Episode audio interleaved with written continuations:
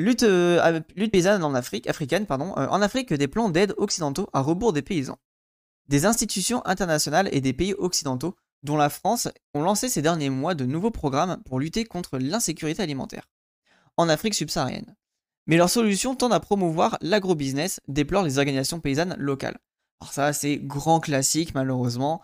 Euh, déjà à l'époque de René Dumont, ça en parlait en disant euh, « Attention, vous êtes en train de... » Euh, de favoriser en fait quelque chose qui est, euh, qui n'est pas valable pour nos terres. Vous allez favoriser des, des trucs euh, engrais, euh, pesticides et compagnie, donc la fameuse révolution verte, alors que les savoirs ancestraux euh, fonctionnaient déjà bien. Alors du coup, on va voir qu'est-ce qui se passe là. Améliorer la production agricole en Afrique pour lutter contre l'insécurité alimentaire, c'est devenu le nouveau credo des institutions internationales et de certains pays occidentaux depuis la pandémie de Covid dix-neuf. La guerre de la Russie contre l'Ukraine et la hausse du prix du blé. Ah, c'est vrai que ça, ça a beaucoup joué euh, le, le truc. Enfin, moi, je, voilà, je suis un compte de Twitter euh, actuellement. Et c'est vrai que l'Ukraine, mine de rien, ça a quand même un impact. Banque mondiale, G sept, France, tous annoncent le déblocage de fonds pour aider les secteurs agricoles africains à travers de nouveaux programmes de, euh, et mécanismes.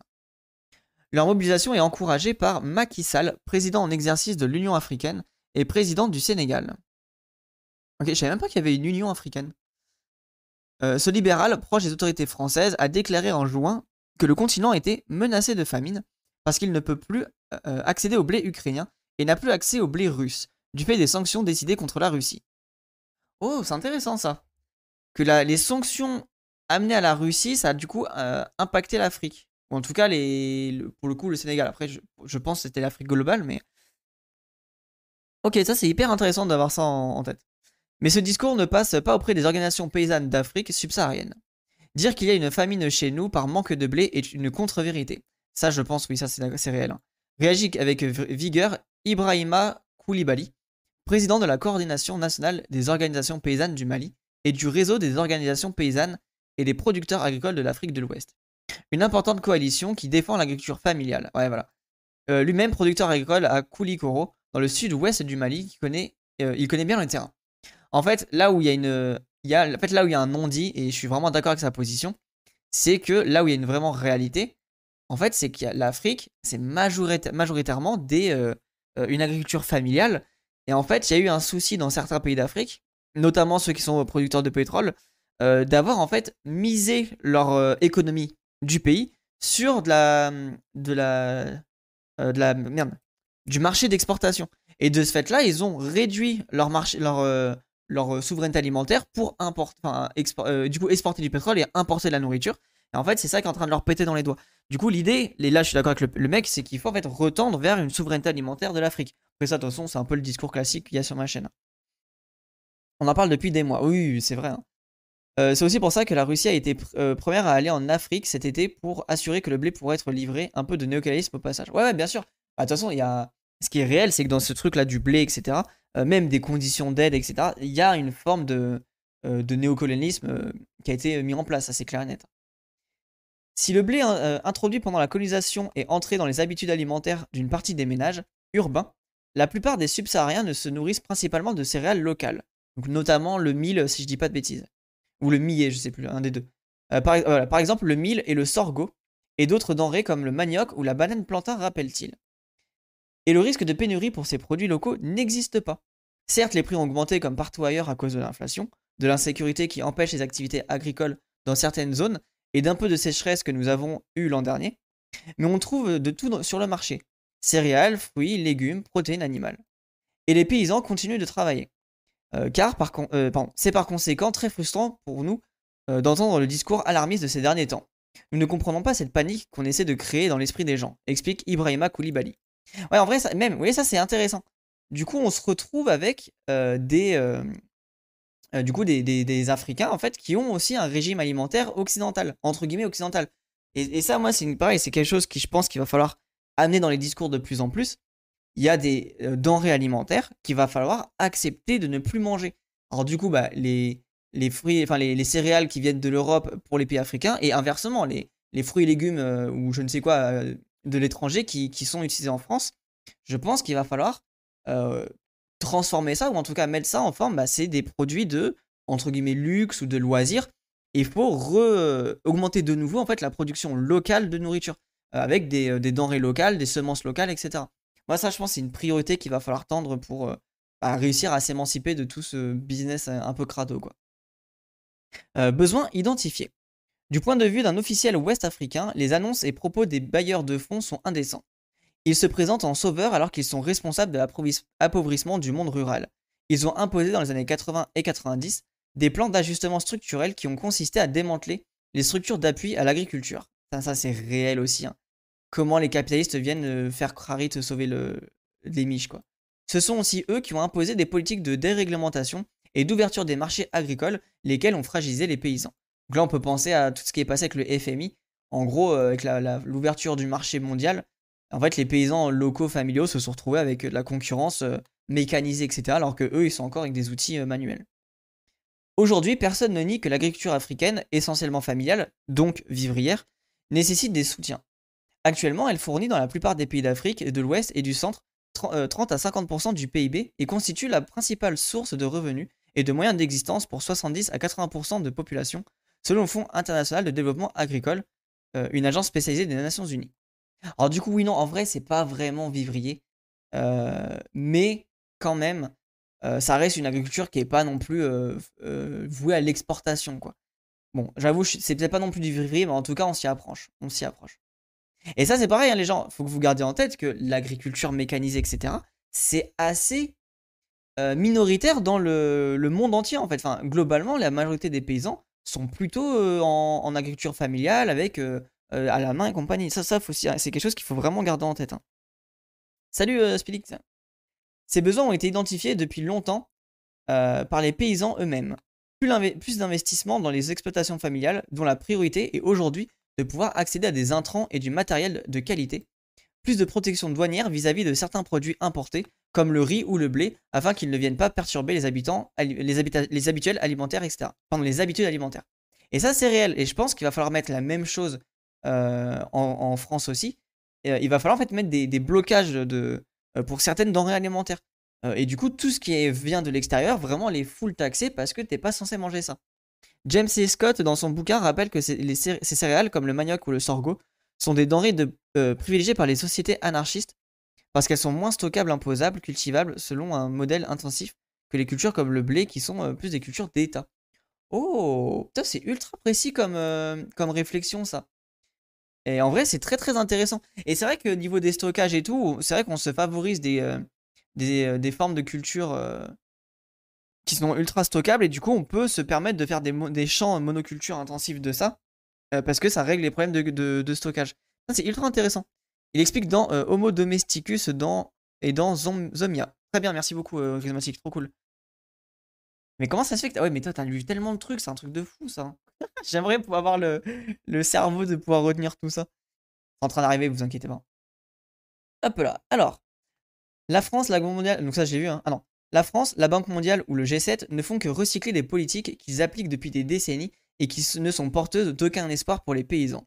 Ange David Bayme euh, de l'O N G... C'est quoi l'O N G Grain.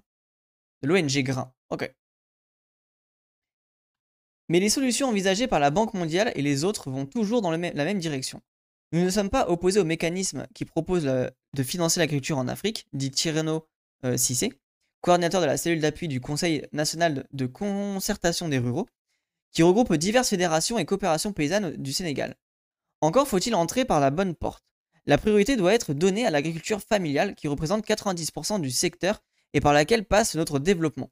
Ah ouais, c'est énorme, hein. quatre-vingt-dix pour cent du secteur en, en agriculture familiale en Afrique. Hein. Enfin, en tout cas, au, attends, au, en tout cas au Sénégal. Euh, mais la plupart du temps, dans les, quand les concepteurs de ce type d'initiative parlent d'investissement, il s'agit d'investissements directs, étrangers, et, et l'idée est d'installer des agro-business. Ils arrivent qu'ils inscrivent une petite ligne sur l'agriculture familiale, mais l'essentiel des fonds vont vers des investisseurs privés, et donc des monopoles. Le nouveau programme de la Banque mondiale pour lutter contre l'insécurité alimentaire en Afrique de l'Ouest semble s'inscrire dans ce schéma. Censé bénéficier notamment à des petits agriculteurs, il est visiblement surtout destiné à promouvoir les investissements privés et l'agro-business. Ah, faudrait voir, en fait, faudrait le lire le truc pour voir un peu ce que ça, ça propose.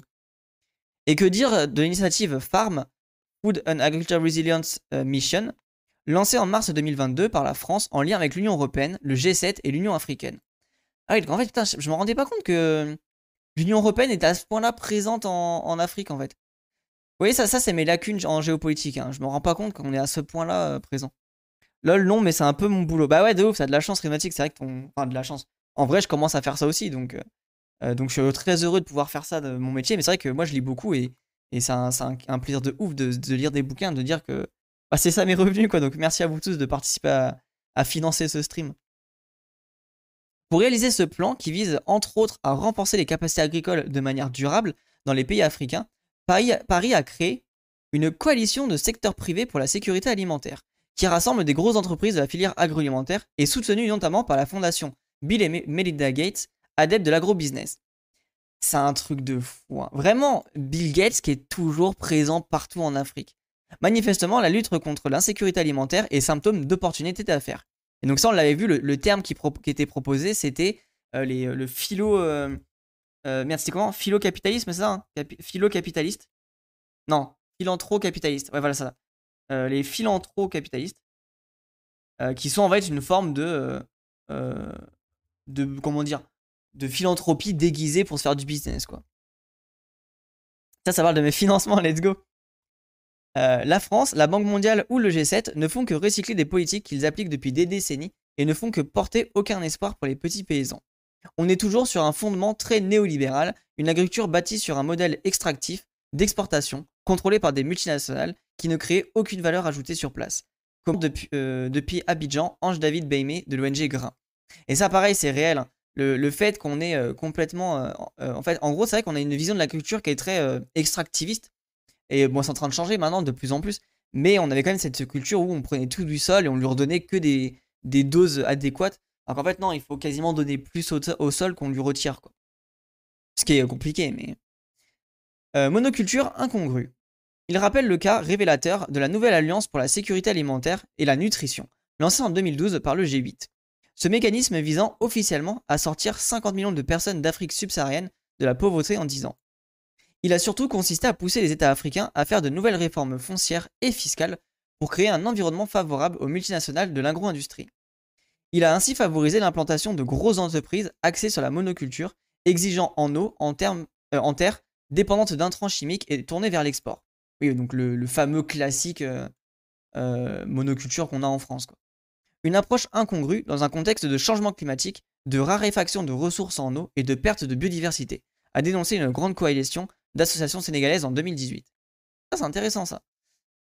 Euh, c'est un problème structurel aussi. Nos institutions ne savent pas interagir avec les petits agriculteurs familiaux. Ouais, ouais, non, mais bien sûr. Bon, on l'avait vu la dernière fois qu'on avait maté un documentaire sur la P A C. Euh, là, en fait, la P A C ne, donne, ne subventionne pas la petite euh, agriculture paysanne familiale. Alors que, alors, en France, je peux comprendre que ça paraisse bizarre, tu vois. Mais rien que dans les pays euh, de l'Est de l'Europe, déjà, la réalité, elle est complètement fausse. Parce que en Europe de l'Est, on a déjà des formes d'agriculture un peu plus familiale. Et en Afrique, en, et en tout cas globalement dans les pays du Sud, bah, c'est quasiment majoritairement des fermes familiales. Du coup, il faut penser la manière de voir comment on produit de la bouffe euh, de cette manière-là. Et en vrai, heureusement, on est en train d'avancer, mais bon, ça prend son temps, quoi. Ibrahima Coulibaly relève qu'aucune aucune des initiatives annoncées ces derniers mois ne s'inscrit dans les politiques agricoles qui ont été euh, élaborées avec les organisations paysannes, comme celle de la communauté économique des États d'Afrique de l'Ouest, qui regroupe quinze pays et de l'Union africaine. Elles ne vont pas rendre service aux paysans, mais plutôt renforcer la domination de l'Occident sur l'Afrique, s'insurge-t-il. Ah, c'est réel, hein. Après, voilà, en vrai, ce qui me rend heureux, c'est qu'il y a quand même une culture... Enfin, euh, une culture. Les, euh, les Afri certains pays, certains euh, Africains ont conscience de, euh, de l'impact de la colonisation, enfin, même la plupart, en vrai, je pense. Mais c'est bien qu'il y ait des gens qui vont commencer à militer là-dessus. Et là, c'est aussi à nous, euh, en tant qu'occidentaux, occidentaux, de aussi... contrer ça, de aussi pointer du doigt le fait que, bah non, on va encore euh, renforcer ce néocolonialisme, on va encore renforcer ce pouvoir occidental en, en, en amenant en fait des, des solutions occidentales. Il va falloir vite changer ça et euh, bah, trouver des, des autres manières de voir le monde, quoi. Un souci, c'est que le programme d'aide sont des usines à gaz, les petits agris sont incapables de demander des aides. Ouais, bien sûr, bien sûr. C'est supposé déjà de demander des petits agriculteurs euh, quels sont leurs besoins, leurs problèmes, donc d'abandonner le rapport colonial euh, à, ces, à ces autres. Ouais, clairement, clairement. On n'a pas les moyens. Bah. Alors moi, la réponse, c'est on n'a pas les moyens ou on se donne pas les moyens. Ça, c'est un peu la vraie question aussi. Euh, je pense qu'il y a un peu un côté on ne se donne pas les moyens. Et, euh, mais comme, comme avec l'agriculture française, hein, quand on voit comment la technocratie euh, est en train d'harceler les paysans français et les éleveurs français. Il y a un truc qui est... Euh, voilà, il y a une espèce de non-dit où euh, on, ne, on ne souhaite pas, en fait, euh, euh, donner du, du, du un peu de positif à, aux paysans euh, français, quoi, ou aux paysans tout court. Alors, il y a une différence de taille entre le discours des bailleurs de fonds occidentaux qui parlent en général de sécurité alimentaire et celui des mouvements paysans qui prônent la souveraineté alimentaire. La première consiste à garantir une population donnée l'accès à l'alimentation suffisante, sûre et nutritive. Agroécologie partout, chouffe l'association Sol. Salut à toi, Tyler Klimt. Mais oui, agroécologie, bien sûr. On n'a pas les moyens, il faut une infrastructure pour faire ça, et la cotisation a empêché ça. Ah ouais, ok, je vois, je vois ton point de vue, et là je suis d'accord avec toi. La souveraineté alimentaire, concept développé par la Via Campesina. Ah, faut qu'on parle de ce sujet-là. La Via Campesina, c'est euh, incroyable. Enfin, ça a l'air d'être trop trop bien. J'ai pas encore de sujet, mais je vais absolument lire là-dessus. Désigne quant à elle les droits des populations de leur pays ou union à définir leur politique agricole et alimentaire sans dumping vis-à-vis des pays tiers. Ok, la définition elle est, elle est plutôt précise. Euh, et inclut notamment le droit des peuples à protéger leur agriculture locale, à assurer un revenu digne aux producteurs, l'accès des paysans à l'eau, aux semences, au crédit. L'abandon des politiques agricoles. Le fait que l'agriculture ne progresse pas n'est pas dû à un manque de financement, mais au fait que l'argent est très mal utilisé, jugent les organisateurs, les organisations paysannes. Et en vrai, moi, ça, je suis un peu d'accord. Euh, je pense qu'il y a suffisamment de pognon pour euh, pouvoir avancer euh, sur les luttes agricoles, hein, à mon avis en tout cas. Nos États font quelques efforts, mais une seule partie des fonds qu'ils con- qu'ils consacrent au secteur arrive dans les, ex- les exploitations agricoles, déplore ainsi Tierno Cissé. Nous avons des politiques agricoles conçues pour assurer notre souveraineté alimentaire, investir dans la petite agriculture, conforter les moyens d'existence des paysans, mais nos États ne les appliquent pas, gérant des projets complètement déconnectés. C'est cette incohérence qui est à la base de nos problèmes de souveraineté alimentaire, pas la guerre en Ukraine, renchérit Ibrahim, Ibrahima Coulibaly. Et ça, c'est réel. Genre, il y a un moment, moi je trouve qu'il y a une, une énorme arnaque, c'est qu'on fait trop tout. En fait, on fait un peu passer tous les problèmes là de la société sur euh, ah, mais c'est le. Euh, c'est le, c'est l'Ukraine, c'est la guerre en Ukraine et compagnie. Non, non, que ni les gens. C'est pas la guerre en Ukraine, c'est le système qui est global qui euh, ne fonctionne pas en fait. Euh, Via Campesina, super fédération européenne des syndicats paysans, ici conf paysanne. Ouais, mais de ouf. Ah, mais il faut que je me renseigne là-dessus. Euh, j'ai pas encore étudié le, le sujet, mais il faut vraiment que je le fasse, que ça a l'air d'être ultra ultra intéressant comme euh, comme sujet. Super important les organes agri pour faire remonter les besoins. Ouais, bien sûr. Et bah ça, comme, comme d'hab en fait, il faut réussir à se, à se, à s'organiser, avoir une autonomie et tout. Ça, c'est un peu la la base de toutes nos luttes, euh, réussir à, à monter des projets comme ça, évidemment, c'est très très important. Et merci en tout cas pour tes commentaires, euh, Clint, je vais euh, note tout ça, merci beaucoup. Hop là. Il poursuit. Notre facture alimentaire, par exemple, est un scandale. On dépense des milliards de dollars pour importer des produits que nous sommes pourtant capables de produire, comme le lait qui vient d'Europe, les légumes qui viennent du Maroc, et cetera. Plutôt que d'importer du blé que nous ne pouvons pas, pour des raisons climatiques, cultiver, nos États feraient mieux de financer le manioc et d'autres produits locaux qui pourraient être transformés pour faire du pain, par exemple. Et ça, c'est réel, hein. Il y a plein de, euh, il y a plein de méthodes, en fait, il y a plein de gens qui montrent justement qu'on peut transformer les produits euh, locaux en farine, et cetera, pour les stocker et pour un peu rempli- euh, contrer ce problème de stockage qu'avait tout à l'heure dit euh, Rhizomatic. Atteindre un certain niveau de transformation permettrait de créer des emplois tout en évitant que nos céréales, légumes, fruits ne s'abîment et soient perdus en cas de surproduction, comme cela arrive régulièrement. Voilà, donc c'est ce que disait Rhizomatic euh, tout à l'heure. La question n'est pas comment produire plus, mais plutôt comment produire de manière à ce que l'agriculture garantisse aux paysans un cadre de vie et une qualité de vie meilleure. Et du coup, moi, je suis pour ça que je suis un peu en mode, même si ça donne de la force à l'État, je suis un peu en mode, il faudrait une forme de fonctionnaire des paysans, quoi. Un espèce de salaire euh, qui vient tous les mois, même peu importe les, les, les nombres de cultures que tu fais. Dit de son compte un expert agricole sénégalais, pour qui l'avenir de l'agriculture passera forcément par de petites exploitations agricoles, et surtout pas par un modèle productiviste de monoculture comme en Europe. Comme en Europe. Lucide, il précise, il faut que nous proposions aux grandes institutions qui viennent nous imposer leurs choix. Bien sûr, c'est facile à dire, plus difficile à assumer.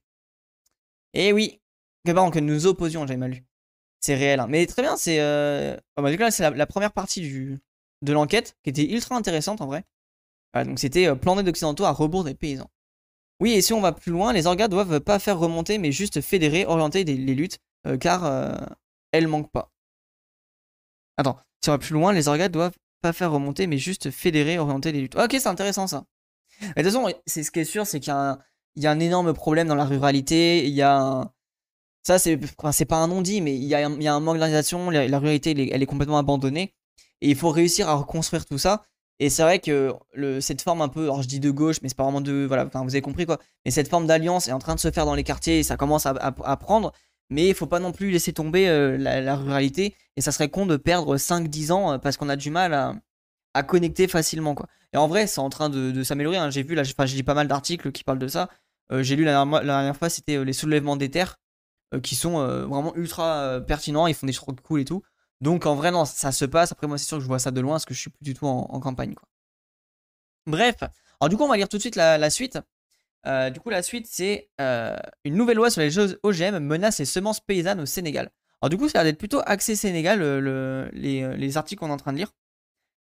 Alors ça c'est un sujet très important que je maîtrise peut-être pas assez, mais en tout cas qui me touche beaucoup euh, parce que je trouve ça inadmissible en fait que les trucs des O G M... Euh, En fait, ce que je, je ne comprends pas, c'est qu'on interdit la semence paysanne. Et même en France, là, j'ai encore vu l'actualité, c'est en train de s'améliorer, mais je crois qu'il y a toujours des soucis de... Euh, du coup, la, la, je crois la différence, c'est que tu ne peux pas vendre de semences paysannes, je crois. Tu peux vendre des produits qui viennent de la semence, mais tu ne peux pas vendre les semences paysannes. Donc, il y a quand même un carcan euh, euh, fait par l'agro-business qui euh, empêche, du coup, la... la vente de semences paysannes, et a priori, bah, une nouvelle loi qui est en train de se faire va faire aussi ça euh, au Sénégal. Donc, affaire à suivre, moi je, je ne connais pas, on va découvrir ça euh, ensemble. Ça, ça serait génial. Un gros des problèmes en agriculture vivrière, c'est que les agris sont souvent bloqués, même s'ils savent quoi changer, tout est tellement au poil de cul pour la moindre risque de les faire crever de faim. Ouais, clairement, euh, Gabriel, je suis d'accord avec toi, qu'il faut vraiment, euh, en fait, il faudrait faire un peu, tu sais, genre, avoir des formes de terre euh, disponibles à tous, où tu fais des espèces d'essais euh, de culture, et cetera. Tu vois. En fait, il faudrait essayer de trouver un système comme ça, où euh, collectivement on fait des essais euh, pour améliorer les, les conditions d'agriculture, pour euh, trouver des nouvelles formes, et cetera. Et euh, vu que... Ah oui, un salaire paysan, ah oui, mais et aussi, hein, voilà, mais le salaire paysan aussi, ouais, bien sûr, bien sûr. Mais moi je pense qu'il faudrait faire ça, hein. Pour moi il faudrait un, un, un salaire paysan euh, euh, axé en... Moi je dis fonctionnaire, après je sais pas si c'est le bon terme, tu vois. Mais en mode, bah les impôts en fait fournissent un salaire comme ça, bah si la, la récolte est foire, bah tant pis quoi. Comme ça ils peuvent, ils peuvent prendre des risques, oui, oui bien sûr, ouais. Évidemment. Non mais c'est très très intéressant. Et je sais pas s'ils en parlent dans la... Je pense qu'ils en parlent dans la, la sécurité alimentaire euh, du truc. Le... La sécurité sociale alimentaire. En fait, j'espère qu'ils en parlent. Et moi c'est un sujet que bah, j'aimerais bien qu'on évoque parce que je trouve que c'est important, quoi. Bref. Alors du coup on va lire la suite. Une nouvelle loi sur les O G M menace les semences paysannes au Sénégal. Donc c'est toujours de Fanny euh, Peugeot. Pigeot, pardon. Dakar, Sénégal. Consternés, inquiets et indi... indignés. Les termes employés par les organisations et réseaux sénégalais qui défendent l'agriculture familiale donnent une idée de leur choc en apprenant l'adoption surprise le trois juin à l'Assemblée nationale du Sénégal, un projet de loi sur la biosécurité. À Dakar, Jean-Michel Sen, chargé de programme au sein de l'O N G Endaprona, parle d'un coup dur. Alors du reste, pareil, gardez en tête là, euh, récemment au Sénégal, il y a eu des énormes, à Dakar du coup, il y a eu des énormes, énormes inondations. Donc bah cœur sur eux, et comme quoi là, les, les inondations ça a été un vrai problème un peu partout. Non seulement ce texte a été approuvé par les députés et à l'unanimité, sans débat, par le biais d'une procédure d'urgence, moins de deux mois avant les élections, des élections législatives, et sans que la société civile soit préalablement informée ni consultée. Mais il va permettre l'utilisation de semences O G M. Il fait ainsi voler en éclats le principe de précaution sur lequel est fondée la législation actuelle, en vigueur depuis deux mille neuf, et que les autorités avaient fini par accepter après de longs débats houleux avec les organisations paysannes et leur soutien. Ok, donc il y avait aussi ce combat-là qui était déjà présent au Sénégal. Cette loi n'est pas, euh, pas dans l'intérêt des paysans ni des consommateurs, affirme Amadou Kanouté, directeur exécutif de l'Institut panafricain pour la concitoyenneté, les consommateurs et le développement, CICODEV, une association de consommateurs basée à Dakar. Oui, bah de toute façon, clairement, hein, quand, à partir du moment où tu as des O G M qui sont mis en place dans le marché, tu n'es plus... En fait, tu te fais... C'est ça qui est dramatique, c'est que le paysan, du coup, se fait déposséder de sa propre manière de faire de la bouffe. Et, et ça, en fait, ce qu'il faut vraiment vous rendre compte, c'est que globalement, paysan, est, en tout cas, à l'époque, maintenant, c'est un peu moins... C'est de moins en moins comme ça, mais on essaye de, de retrouver cette forme-là. Euh, paysan, à l'époque, c'était quand même... Bon, bah, tu plantais des graines et tu faisais tes, ton, ton cycle de, de, de, de culture classique et tu replantais, et cetera. Et du coup, tu étais toujours en possession de tes moyens de production. Bon, quand il y a eu la montée avec les, les outils agricoles, euh, mécaniques, et cetera, on a commencé de plus en plus à perdre cette, euh, cette réalité-là, réalité-là, même si avant déjà les outils étaient euh, forgé, et cetera. Mais quand même, là, c'était encore différent avec euh, les tracteurs, et cetera. Et maintenant, on arrive encore avec un stade plus loin où même les graines euh, sont dépossédées du paysan. Et en fait, ils n'ont plus accès de pouvoir créer leurs propres graines.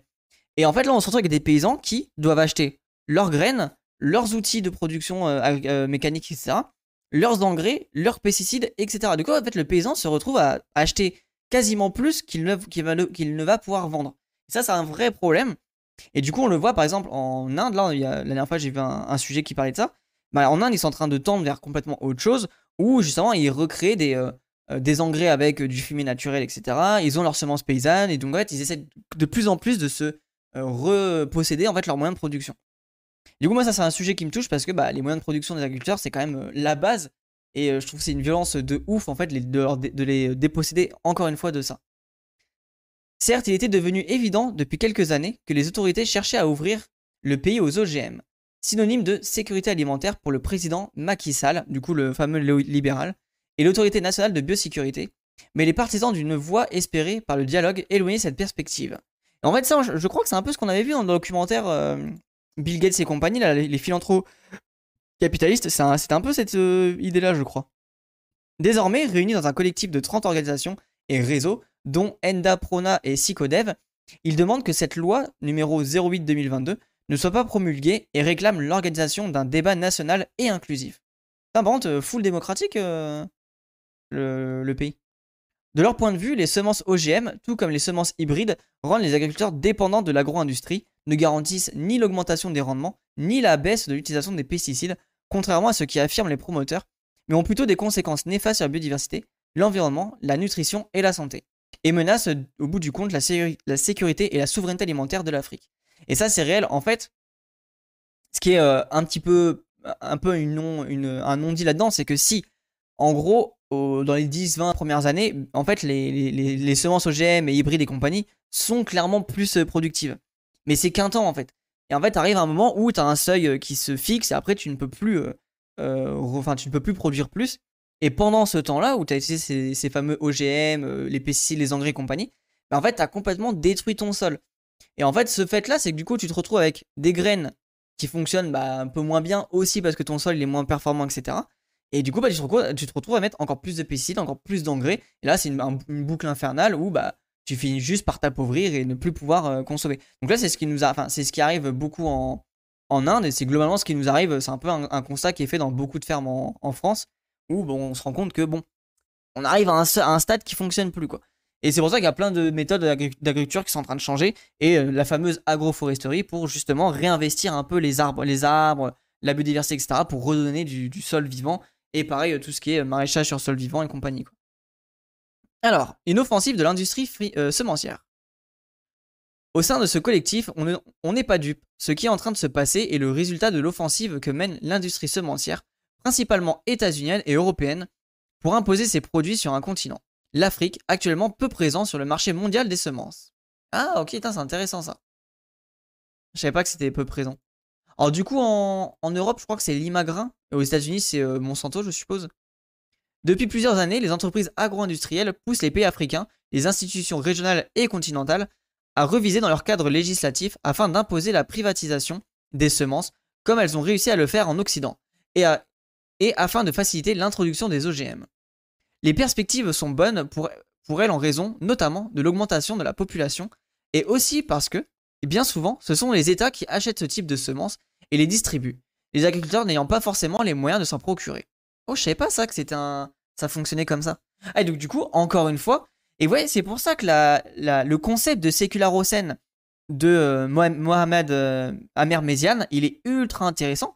C'est que vous voyez, là, on peut bien voir que l'État va, a choisi délibérément d'appauvrir sa population et du coup d'enrichir le bah, l'agro-business et du coup bah, sûrement des, des bourgeois, hein, une élite qui aussi participe à ça. Tu vois, parce que en vrai, pour que ce vote soit pris en compte, c'est aussi bien qu'il y ait des élites qui sont alors, soit corrompues, soit payées, enfin peu importe, je sais pas comment ça fonctionne, mais en tout cas, il y a des gens qui ont des, euh, des bénéfices à, à choisir ce genre de d'agriculture, enfin ce genre de semences.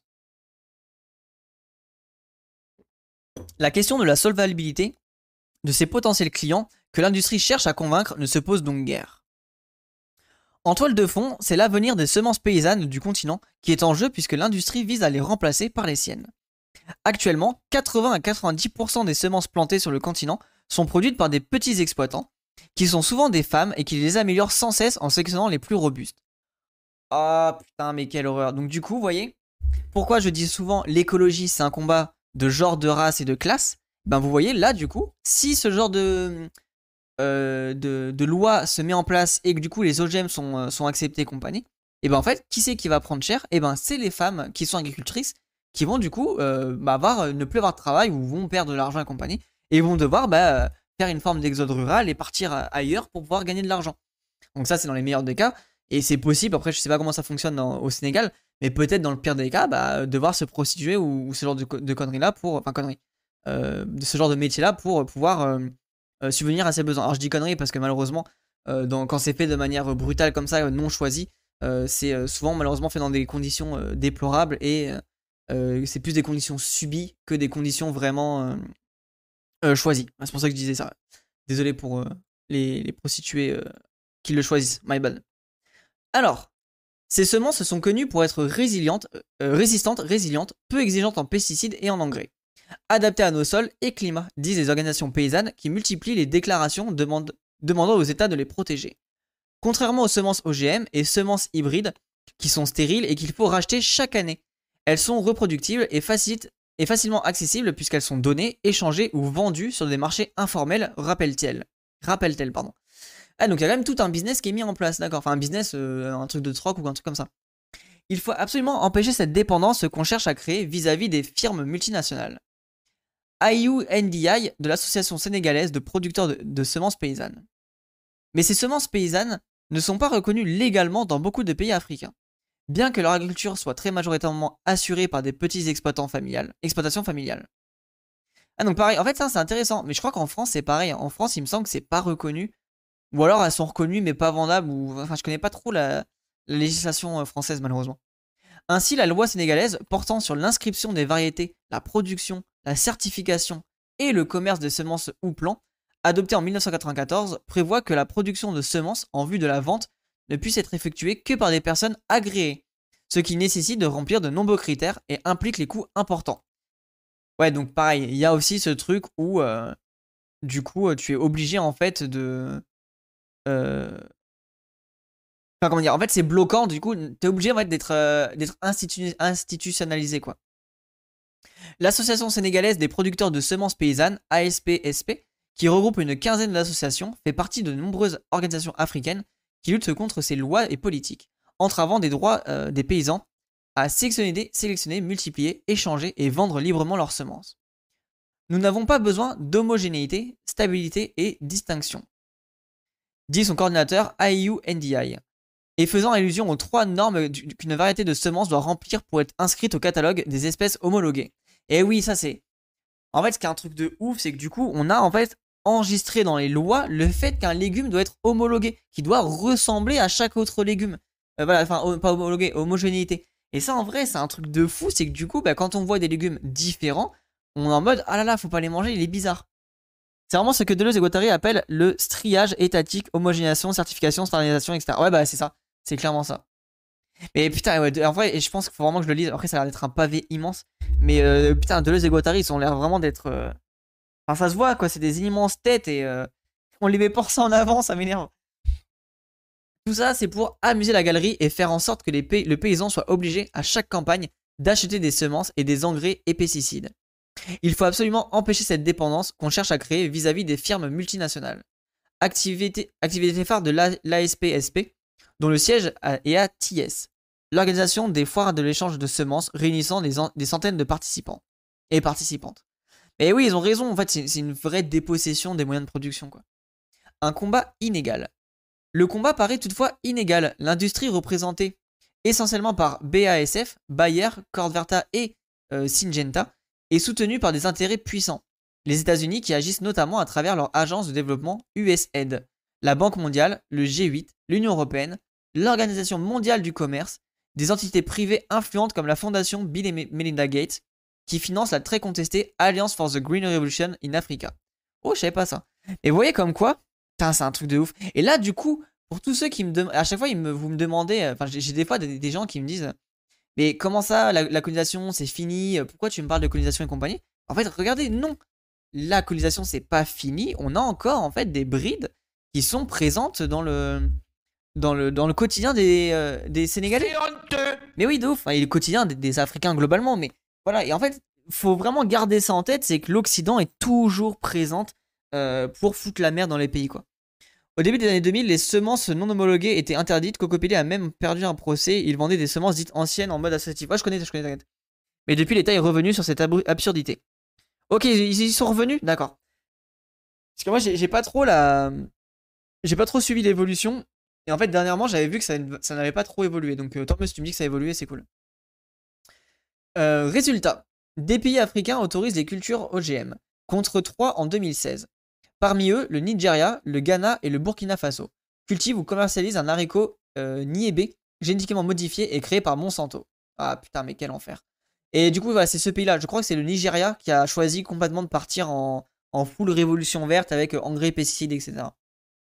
Quant à la Commission de l'Union africaine, elle est en train d'élaborer les directives pour les semences et la biotechnologie qui, qui semblent dictées par le secteur privé, tout en suivant une approche opaque et antidémocratique. Déploré en début d'année euh, le centre africain pour la Pardon. Déploré en début d'année le centre africain pour la biodiversité. La fondation Bill et Melinda Gates euh, est le même thème que l'article. Il y a celui de, de Monde Diplo. Je t'avais déjà dit que je crois. Ok, merci. Euh, Vas-y, il faudrait que je le, je le check, je le mets de côté et je le relirai au pire. Et ce qui est chiant avec le Monde Diplo, c'est que je les remets... en fait, faudrait que je les mette en page parce que la lecture là en petite colonne, c'est infernal. Et f... sinon, il faudrait que j'ai accès au Monde Diplo euh, sur ordi, quoi. Ah oui, je crois que tu m'as déjà envoyé, ouais, exact. Et je suis carrément chaud, je, je pense même qu'il est dans la liste de lecture en attente. La direction prise par les... Attendez, hop, pardon, je vérifie que vous voyez bien. Excusez-moi. Tac. La direction prise par les instances dirigeantes africaines aboutit à des incohérences, comme on peut le voir au Sénégal. Le projet de loi zéro huit deux mille vingt-deux est en contradiction avec le plan Sénégal émergent vert, P S E vert, un programme de développement en cours d'élaboration qui entend... Euh, prendre en compte la nécessité d'une transition agroécologique. Or, l'un des principes de l'agroécologie est de préserver la biodiversité, ce qui proscrit l'utilisation des semences O G M et hybrides, tout comme celle des produits de synthèse dangereux, pesticides et engrais, auxquels elles sont généralement associées. Et euh, oui, surtout que euh, euh, le, le... comment dire, la... L'agroécologie, en fait, c'est d'office, c'est justement de préserver la, la, la, la diversité génétique et donc de pouvoir avoir des, des semences paysannes. Je les enregistre en P D F. Non, mais c'est pas simple. Enfin, si, vu que je suis pas abonné, je peux, je peux pas les enregistrer en P D F. Du coup, je les télécharge en P D F. Et en fait, quand je les télécharge en P D F en non officiel, ils sont en colonne. Et euh, tu peux pas, du coup, facilement les remettre en, en ligne comme sur le site internet. Le combat est certes inégal, mais il n'existe des outils en faveur des semences paysannes, reconnus sur le plan international, souligne Aliou Ndiaye. En fait, en fait, pardon, en fait partie le traité international sur le, les ressources phytogénétique pour l'alimentation et l'agriculture, T I R P A, qui garantit libre production, libre échange et vente des semences paysannes. Ok, donc il y a un truc qui est quand même mis en place. Mais en fait, il faut voir si la loi ne va pas saboter ça. C'est un texte extrêmement important pour les paysans qu'il faut parvenir à, à faire entrer dans la législation nationale, insiste-t-il. Ah et voilà, ça n'est pas encore mis... Euh... Remettre le dossier sur la table. Les organisations paysannes ont aussi le soutien du rapporteur spécial de l'ONU sur le droit de l'alimentation, Michael Fakri. Il plaide pour que les droits des agriculteurs et des peuples autochtones de conserver, d'utiliser, d'échanger et de vendre librement les semences de ferme deviennent un droit fondamental et indivisible. Ah ben voilà, je suis clairement d'accord avec cette position. Dans un rapport publié en mars deux mille vingt-deux, pardon, la petite pub, pardon, euh, dans un rapport publié en mars deux mille vingt-deux, cet expert observe lui aussi que les systèmes semenciers paysans reposent sur le renou- renouvellement continu de la biodiversité et rendre les systèmes alimentaires plus résilients face aux changements climatiques, aux nuisibles et aux agents, aux agents pathogènes. Euh, tac. A l'inverse, les systèmes de semences industrielles visent à la reproduction de variétés homogènes dont la culture nécessite le recours à des intrants chimiques, et qui du coup en fait sont aussi très vulnérables à, à des maladies, vu qu'ils ont quasiment tous, alors pas tous, mais vu qu'il y a une espèce d'homogénéité du, euh, du génome, en tout cas une, une, une, un, un gros rapprochement génétique, bah, du coup dès qu'il y a une maladie, bah, tu peux très vite, fa très facilement avoir toute la, tout le champ qui tombe malade, euh, bah, même si c'est pas autant que les, les bananes à l'époque, mais on peut avoir un truc à peu près équivalent malheureusement, quoi. Euh, il rappelle que l'industrie est, tribu est tributaire des semences paysannes et des paysans du Sud, puisqu'elle n'en sert pour créer de nouvelles variétés. qu'elle vend ensuite aux agriculteurs du monde entier. Que les semences en normes paysannes puissent intégrer le récit dominant sur les semences continuerait un grand pas, constituerait un grand pas, estime Famara Diédiou, ouais, c'est ça, Diédiou, chargée du programme Afrique de l'Ouest de l'Alliance Food, euh, pardon, Force Food Sovereignty, j'ai du mal à dire, pardon, in Africa, qui travaille notamment avec la gouvernance des semences. Selon lui, les autorités sénégalaises ne sont pas bien informées des risques liés aux O G M et aux semences hybrides. Alors là, moi, je me pose une vraie question. Euh, j'ai un gros doute. Est-ce que les autorités sénégalaises ne sont pas bien informées? Ou est-ce qu'il y a des gens qui sont informés mais qui euh, choisissent délibérément de, de favoriser les semences O G M, quoi? Lui-même a recueilli divers témoignages venus du terrain montrant que les semences hybrides peuvent certes produire de hauts rendements, mais se révèlent avoir souvent une faible valeur nutritive et une faible capacité de conservation. Ok, je savais pas ça. Il s'inquiète d'après d'autres indices qu'il a relevés, les semences O G M sont probablement déjà en circulation au Sénégal. Ou ça, ça m'étonnerait pas aussi. Hein. Ces dernières semaines ont, ont apporté tout de même un peu d'espoir du côté de Dakar. Les élections législatives de fin juillet ont changé le profil de l'Assemblée nationale, puisque la coalition présidentielle a perdu sa majorité absolue et fait désormais presque jeu égal avec l'opposition. Let's go! Putain, ils ont fait une, une NUPES. La société civile cherche maintenant à nouer des alliances avec certains des nouveaux députés, ainsi qu'avec des membres du camp au, au, pouvoir opposé, euh, au pouvoir opposé à la loi sur la biosécurité, afin de remettre le dossier des O G M sur la table. Bah c'est bien, ça finit bien en vrai, c'est cool. En vrai, c'est cool comme, euh, comme sujet, là. En vrai, ce qui est intéressant, c'est que vous voyez comme quoi, euh, l'Occident, en fait, on, on se retrouve avec les mêmes problèmes, enfin, comment dire, les problèmes qu'ont l'Occident actuellement, et ben les, les pays euh, du coup du Sud vont se manger les mêmes soucis dus au fait que bah, on va imposer ce modèle-là, le fameux capitalisme, le fameux la, la mondialisation et compagnie. On impose en fait à des pays du Sud bah, les mêmes formes d'agriculture, qui fait que bah, on va avoir des soucis. Hein. Alors du coup, on continue la lecture. Donc là, on finit avec euh, deux autres. Euh, on va voir, le, le dernier article est vraiment intéressant, enfin, est vraiment rigolo, pardon. On va parler de télé-réalité en euh, d'agriculture et on risque de regarder les vidéos de la télé-réalité en agriculture. Ça, ça va être trop drôle. Alors du coup, là on continue la suite. Donc c'est le euh, troisième article du reportage de Fanny euh, Pigeot. Euh, le combat des éleveurs de, euh, du N D L, je, même, je ne sais même pas où c'est, pour récupérer leurs terres. Dans le nord-ouest du Sénégal, une coalition de trente-trois villages... Euh, allô, pourquoi ça marche pas? Ok, pardon, il n'y a pas de souci. Une coalition de, de trente-sept villages proteste depuis dix ans contre l'attribution de vingt mille hectares à une entreprise agroalimentaire. Ce conflit foncier illustre un phénomène généralisé sur le continent africain, l'accaparement de terres par les multinationales. Classique ça. Hein. Avant, pourquoi je ne peux pas souligner? Et what? Oh non, c'est une... Ah putain, c'est une image. Bon, tant pis, c'est pas grave. Ah non, c'était euh, Crimwave la track. Ah. Alors... Tout a dû paraître parfait au ministre de l'élevage du Niger lorsqu'il a visité, le premier juin deux mille vingt-deux, les installations des fermes de Teranga, une entreprise implantée dans le nord-ouest du Sénégal, à une cinquantaine de kilomètres de Saint-Louis. Immense étendue de cultures verdoyantes, système d'irrigation fonctionnel, grosse machine agricole. Devant les caméras, Tidjani Idrassa, euh, Idrissa Abdoul Kadri s'est dit très impressionné par le travail de cette société, qui dit cultiver la luzerne sur trois cents hectares depuis deux mille vingt et un. Il a émis le souhait qu'un jour, le fourrage qu'elle produit puisse nourrir le bétail nigérien. Mais le tableau qu'a vu le ministre est incomplet, car une quinzaine de kilomètres de là, au bout de la piste tracée dans, le, dans la terre sableuse, euh, Gorgui Sow fulmine... Quoi? Attends, quoi? Gorgui Sow fulmine. L'article n'a pas de sens. Installé sur une natte dans le salon de sa petite maison, ce septuagénaire... Euh, pas du genre à se laisser faire, raconte comment, depuis dix ans, il s'oppose à ce projet agro-industriel. Ah d'accord, putain, j'avais mal lu. Son combat, explique, explique-t-il, en pullar, lui a valu de multiples intimidations et convocations à la gendarmerie. Mais, mais pas question de renoncer. La, la survie de sa famille et du cheptel qui assure ses moyens d'existence en dépend. Ok, en vrai, du coup, attendez, j'ai du mal à suivre là, parce que ça m'a perturbé le, le fait que je puisse pas surligner. Euh, du coup, le mec, c'est Gorgui Sow fulmine. Ah mais putain, putain, Gorgui Sow c'est le mec et il fulmine, d'accord, je suis con, du verbe fulminer, oui, je comprenais pas, j'étais en mode, mais qu'est-ce qu'il raconte? Ok, donc du coup c'est un frérot qui est au bout du, du, du projet, mais qui lui en fait veut récupérer ses terres. Tout est parti d'un décret signé en deux mille douze par le président Abdoulaye Wade, cinq jours avant le second tour d'une élection présidentielle à laquelle il était candidat. Et confirmé après les ter tergiversions par son successeur, Macky Sall. Ah mais voilà, ok, d'accord.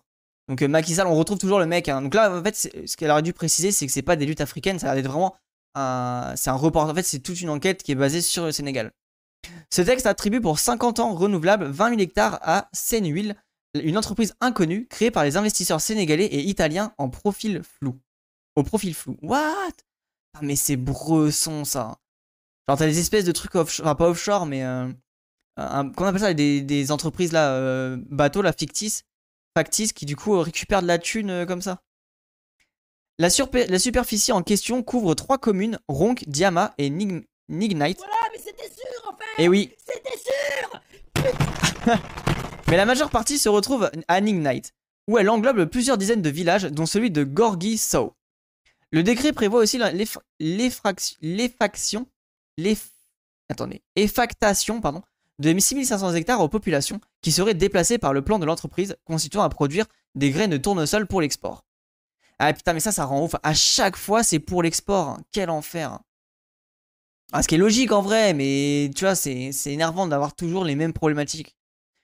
Toutes ces terres proches du lac de Guillé, le plus grand lac du Sénégal, faisaient jusque-là partie de la réserve naturelle du N D L, créée en mille neuf cent soixante-cinq et représentant quarante-six, euh, quarante-six mille cinq cent cinquante hectares. Merci beaucoup pour le sub tier quatre, euh, euh, pardon, pour le sub, euh, pour le quatrième vote sub euh, fact. Les populations qui y vivaient pouvaient continuer à y, à y faire pâturer leurs bêtes, soit des milliers de chèvres, ânes, chevaux, moutons et vaches. Elle pouvait aussi y ramasser du bois mort, récolter des fruits sauvages, des plantes médicinales, de la gomme arabique, et cetera. Elles avaient en revanche l'interdiction d'y pratiquer l'agriculture. Ok, donc en gros, t'avais des terres qui étaient euh, qu'on pouvait utiliser, mais qu'on ne pouvait pas euh, cultiver dessus.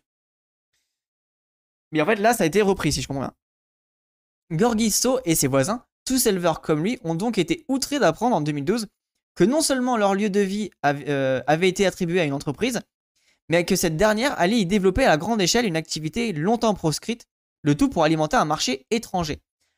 Ah ouais, putain, c'est abusé. En fait, vous voyez, ça, c'est un truc de fou. C'est qu'on leur interdit, on leur interdit le fait de pouvoir faire de l'agriculture. Et là, il y a une entreprise, en partie occidentale, qui, elle, va avoir le droit de faire ça.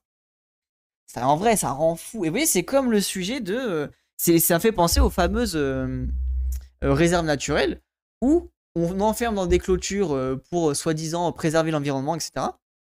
On dégage les habitants autochtones, machin, pour en fait y favoriser de la chasse pour les bourgeois blancs et tout, tout ce qui s'ensuit, en fait, pour la bourgeoisie notamment, mais surtout de la bourgeoisie, bourgeoisie blanche.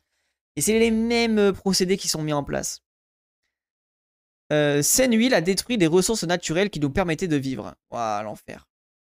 À l'époque, ce type de transaction foncière était déjà devenue courante au Sénégal. Depuis, le mouvement s'est poursuivi et concerne toute l'Afrique, qui représente soixante pour cent des terres arables de la planète. Quoi? Ah oui, là, attends, quoi? Attends. Toute l'Afrique qui représente soixante pour cent des terres arabes de la planète? Putain, mais c'est énorme! Elle est le continent le plus ciblé par les accaparements fonciers à grande échelle à des fins agricoles, selon le Land Matrix, une initiative internationale indépendante de suivi foncier. Ouah, je savais pas ça que l'Afrique c'était soixante pour cent de terres arables de la planète. C'est énorme!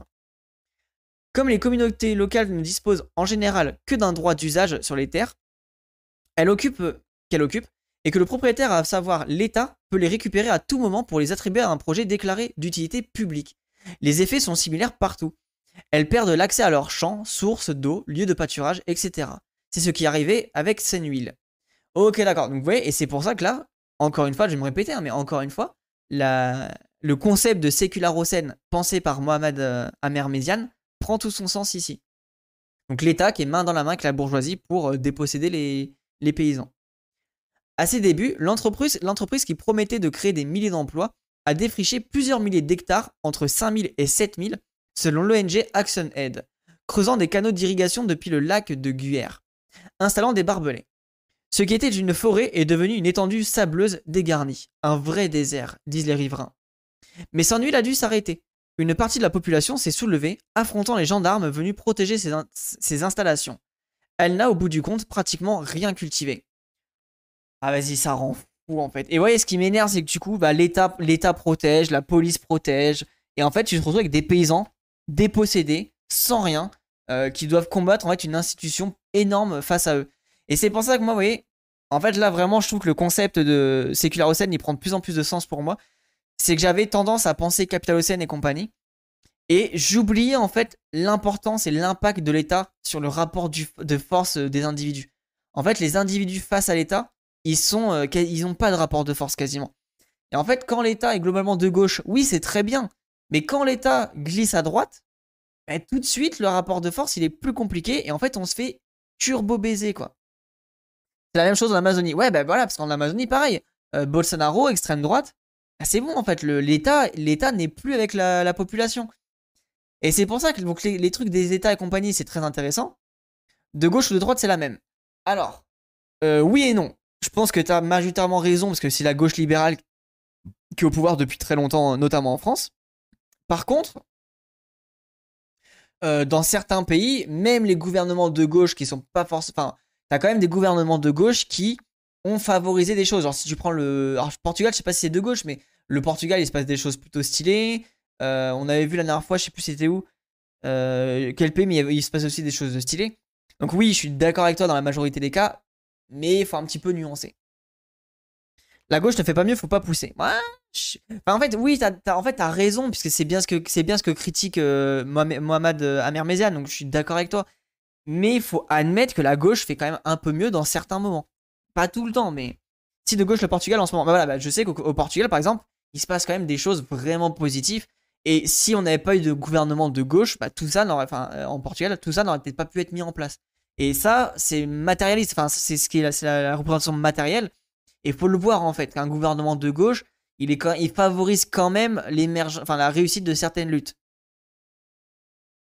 L'État émerge en s'appropriant la terre, en affirmant sa propriété publique éminente de l'Ouzégotorie et son droit fixé pour les propriétaires délégués du sol. En fait, voilà, en fait. Mon, mon, mon manque de culture, c'est que je n'ai pas lu, je n'ai pas assez lu euh, Deleuze et Guattari. Voilà, voilà ce qui me manque en fait. Euh, du coup, Sénuile a détruit des ressources naturelles qui nous permettaient de vivre, explique aujourd'hui Gorgui Sow. Des enfants se sont noyés dans les canaux, les barbelés qu'elle a installés ont tué des, nos vaches, la zone de pâturage a été considérablement réduite. Lui et d'autres habitants ont constitué le collectif de défense des terres du N D L, N D L euh, Coden, pour démanteler la restitution de cet espace qu'ils considèrent comme le leur. Il y, ressemble il y rassemble trente-sept villages de la commune de Nignite, ce qui représente environ dix mille personnes. Tous sont des éleveurs semi-nomades. Non, t'inquiète, je suis juste insupportable avec ça. Ouais, mais bon, c'est ça. Déjà, ça va. En vrai, t'inquiète. Sur mon stream, t'es pas insupportable. Je, je te rassure. Mais en vrai, non, moi, je trouve ça intéressant. Enfin, euh, je kiffe. En fait, Deleuze, c'est mon philosophe préféré. Du coup, t'inquiète pas. On a un intérêt spécifique commun. De Sénuile aux fermes de la de la Teranga. Teranga. Au fil des ans, le Coden euh, qui préside Gorgui Sow a noué des alliances au Sénégal et à l'étranger et a bénéficié d'une large couverture médiatique. Ah, vous voyez? Ça, c'est ce que je vous dis. Pourquoi c'est intéressant de se, de se donner de la force entre propriétaires de différents pays? Vous voyez, là, on a quand même, euh, grâce, voilà, il y a quand même une, une couverture médiatique qui a été mise en place, notamment avec l'étranger, enfin, au Sénégal et à l'étranger. Alors, du coup, il parle surtout d'étrangers euh, africains, je pense. Et c'est intéressant de garder en tête que on peut créer des vrais rapports euh, de, d'entraide, entre guillemets, euh, avec les différents prolétaires des différents pays, en donnant de l'écho, en, en commençant à avoir des connexions et compagnie. Et c'est un peu ce qui s'est passé avec le, euh, la dernière fois en Inde, là, la, la, la, plus grande, euh, la plus grande lutte en Inde. Bah, même si ça n'a peut-être pas permis de gagner, ou j'en sais rien, ça c'est pas la, la réponse, au moins ça permet de voir ce qui se passe, de se renseigner et surtout de s'inspirer. Il faut aussi garder en tête que les victoires des différents pays, c'est aussi des, mo des moyens d'inspiration pour nos propres luttes à nous. Donc ça, c'est un peu la tech qu'a le, le canard là-dessus. Il a rencontré diverses autorités à Dakar et dans la région, et dans la région manifesté, envoyé des lettres de protestation, obtenu des promesses de partage plus équitable des terres. Mais rien ne s'est concrétisé. Ah putain, force à lui. En deux mille dix-huit, il y a eu un changement. Frank Timis, un homme d'affaires roumain, a pris le contrôle de Sénuile à travers une autre entreprise, African Agriculture incorporée, enregistré en deux mille dix-huit aux îles de Caïman. Waouh, ça, ça a l'air d'être bresson. C'est à cette occasion que Sénuile a été rebaptisée Ferme de la Teranga, le mot wolof signifiant hospitalité. Le nom de Frank Timis est bien connu au Sénégal. Il a été notamment cité avec celui d'un frère de Macky Sall dans un scandale concernant des contrats de un contrat pétrolier. Oh putain, mais quel enfer! Ça m'étonne. En fait, ça m'étonne tellement pas que qu'on retrouve les, les mêmes connards euh, néolibéraux euh, main dans la main, quoi. L'autre sujet, c'est qu'en Afrique, il y a des terres arables, mais avec les méthodes modernes, qui, si on reste sur une exploitation raisonnée, on revient aux méthodes anciennes et on ne peut plus nourrir également tout le monde. Ouais, alors moi, ces discours, euh, ça m'énerve, Marinis. Je... Je... Alors, je suis un peu d'accord, mais ça me gave dans ces discours-là, parce que du coup, on ne fait rien. Donc, vaut mieux qu'on teste des choses, qu'on fasse des choses et qu'on produise, et on verra plus tard sur euh, les trucs de la bouffe. En fait, gardez en tête, les gens, que... c'est en fait, même ton discours, il est faux dans le sens où la majorité des pays, des, des pays du Sud qui sont nourris actuellement sont nourris avec des fermes familiales. Donc désolé, mais ton discours est un peu faux en fait. Genre oui, et puis ça, on peut déjà, déjà, on peut déjà nourrir le monde entier. Et de deux, le discours est faux dans le sens où c'est déjà des, des fermes familiales qui nourrissent le monde. Entre guillemets, si on prend le monde global. Donc en vrai, je suis pas d'accord. On ne pourra pas nourrir l'Europe, si tu... enfin en tout cas l'Occident, ça c'est clair et net. Mais le monde, t'inquiète pas. Hein. La plupart des gens sont déjà nourris d'une certaine manière. Hein. À la stupeur des éleveurs de Ngit, euh, attendez, non, ça j'ai vu. Euh, si, euh, A A G R a déposé en mars deux mille vingt-deux une demande d'introduction en bourse auprès de la sécurité, euh, non, Securities and Exchange Commission à Washington afin de lever des fonds, disant avoir des intérêts au Sénégal et au Niger. Elle annonce vouloir intégrer le marché international de vente de crédit carbone. Ah putain. De biocarburants et surtout de la luzerne qu'elle a l'intention de proposer aux éleveurs locaux de la région, ainsi qu'à l'Arabie Saoudite, aux Émirats Arabes Unis et à l'Europe, selon le document remis à la S E C. Waouh, quel enfer! Qui chez nous euh, aura les moyens d'acheter de ce fourrage? Celui que l'entreprise vend actuellement est hors de prix. Et oui, puis même surtout, putain, mais redonner aux paysans la possibilité de faire du fourrage en fait. Sagas Bialso, adjoint du maire de, de Ngit et membre du CODEN. Il craint l'existence d'objectifs inavoués dans, dans cette affaire, comme la spéculation foncière. À ses côtés, de, dans ouais, son bureau... c'est pas toi qui décide. C'est vrai, c'est vrai. De la mairie Ngit, écrasée par la chaleur de, de cette fin de saison sèche, un autre adjoint au maire, Mgayer Tiam, acquiesce, acquiesce écœuré. Enfin, en vrai, force à eux. Hein. Tout à fait, mais dans ce cas, il faut faire une chose, euh, sortir du marché mondial, point final. Oui, oui, c'est euh, sûr. Ouais. Euh, salut Mephisto. Ah, ça va bien. Comment peut-on justifier l'attribution d'autant de terres à une entreprise alors que les populations locales en manquent? Et oui, comment ça se fait que les entreprises soient aussi puissantes? Puisque la zone de pâtirage a, de, a diminué, troupeaux et bergers sont contraints de partir loin, hors de N D L, pour chercher du fourrage et des, et des espaces où prêtre, précise-t-il. Dans ces conditions, l'idée que les territoires où le cheptel avait l'habitude de se nourrir soit transformé en champs de luzerne pour produire du fourrage qui sera très certainement vendu à l'étranger paraît inconcevable. Ah, puis même, c'est un... c'est un vrai manque de respect, tu vois, genre ça se fait pas, les gens ils vivaient ça depuis longtemps, ça se fait pas d'accaparer, enfin c'est pas que ça se fait pas, c'est que c'est immonde en fait de s'accaparer des terres comme ça alors que les gens sont déjà en galère quoi. Être employé par les fermes de la Teranga est également impensable. Nous sommes une population d'éleveurs à quatre-vingt-dix pour cent sans formation, sans diplôme. Nous ne pourrions être que de simples ouvriers. Cela n'a aucun intérêt. Observe Hassan euh, Abdoura Aman, So, membre du CODEN. Comment peut-on justifier l'attribution d'autant de terres à une entreprise alors que les populations locales en manquent pour pratiquer elles-mêmes l'agriculture et que l'État parle d'autosuffisance alimentaire? Demande une autre, une autre ressortissante de la région. Un autre pardon, ressortissant.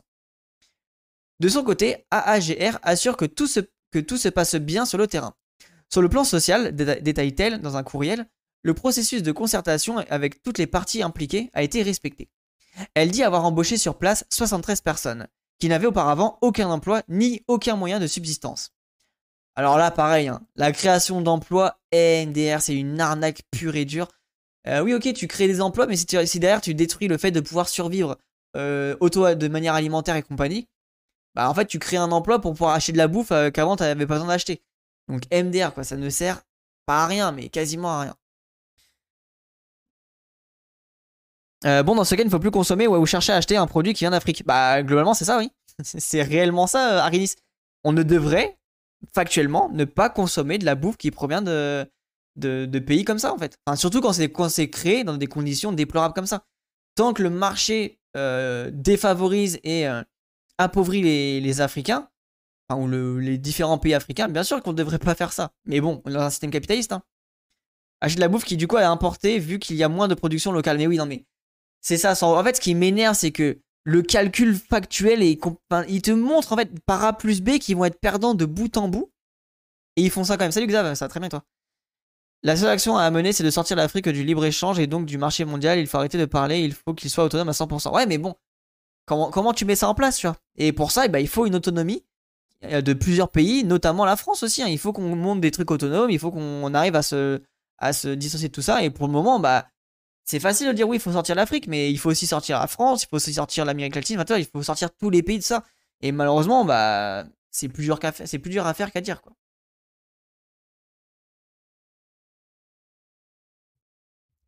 C'est ça, oui, c'est pas toi qui décide. Alors, je sais pas pourquoi il a pas fonctionné, mais. Voilà, je vais le faire pour toi, Scarwan. Oui, mais c'est pas toi qui décide. Putain, je fais le service après-vente, quoi. Euh, dissension. Comme preuve de ses bonnes relations avec la population locale, A A G R fournit une copie de lettres émanant de, de deux collectifs. L'un des villages impactés de la commune de N'Git et l'autre des villages impactés de la commune de Ronk, lesquels remercient notamment la ferme de Teranga de leur avoir donné du sucre lors du Ramadan deux mille vingt et un. Ces deux collectifs qui ont des sièges sociaux et des représentations légaux sont les seuls qui peuvent parler au nom de la population de la zone, insiste A A G R.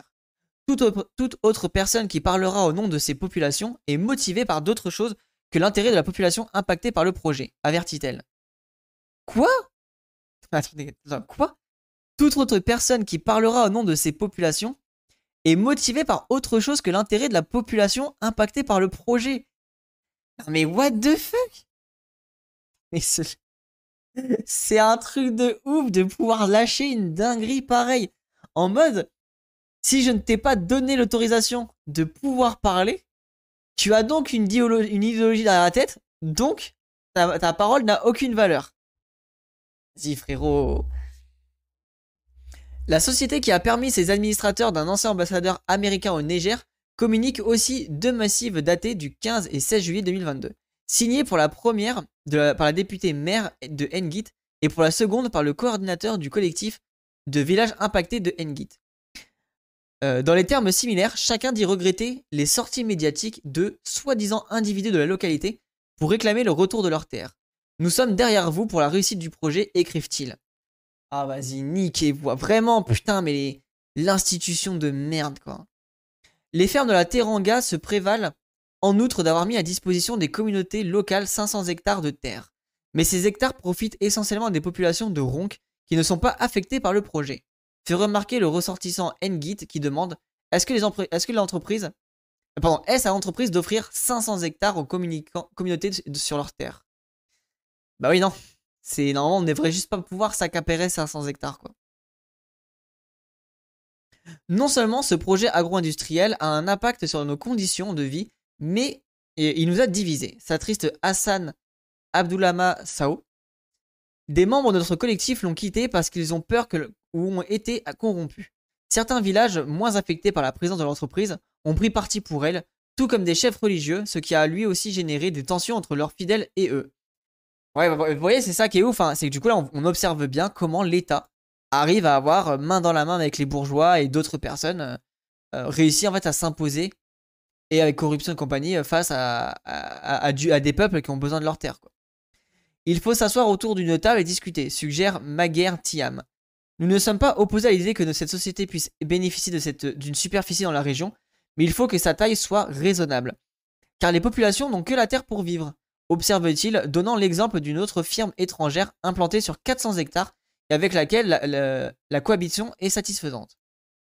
Interrogé par messagerie privée à propos de ce conflit foncier, le porte-parole du gouvernement sénégalais n'a pas réagi.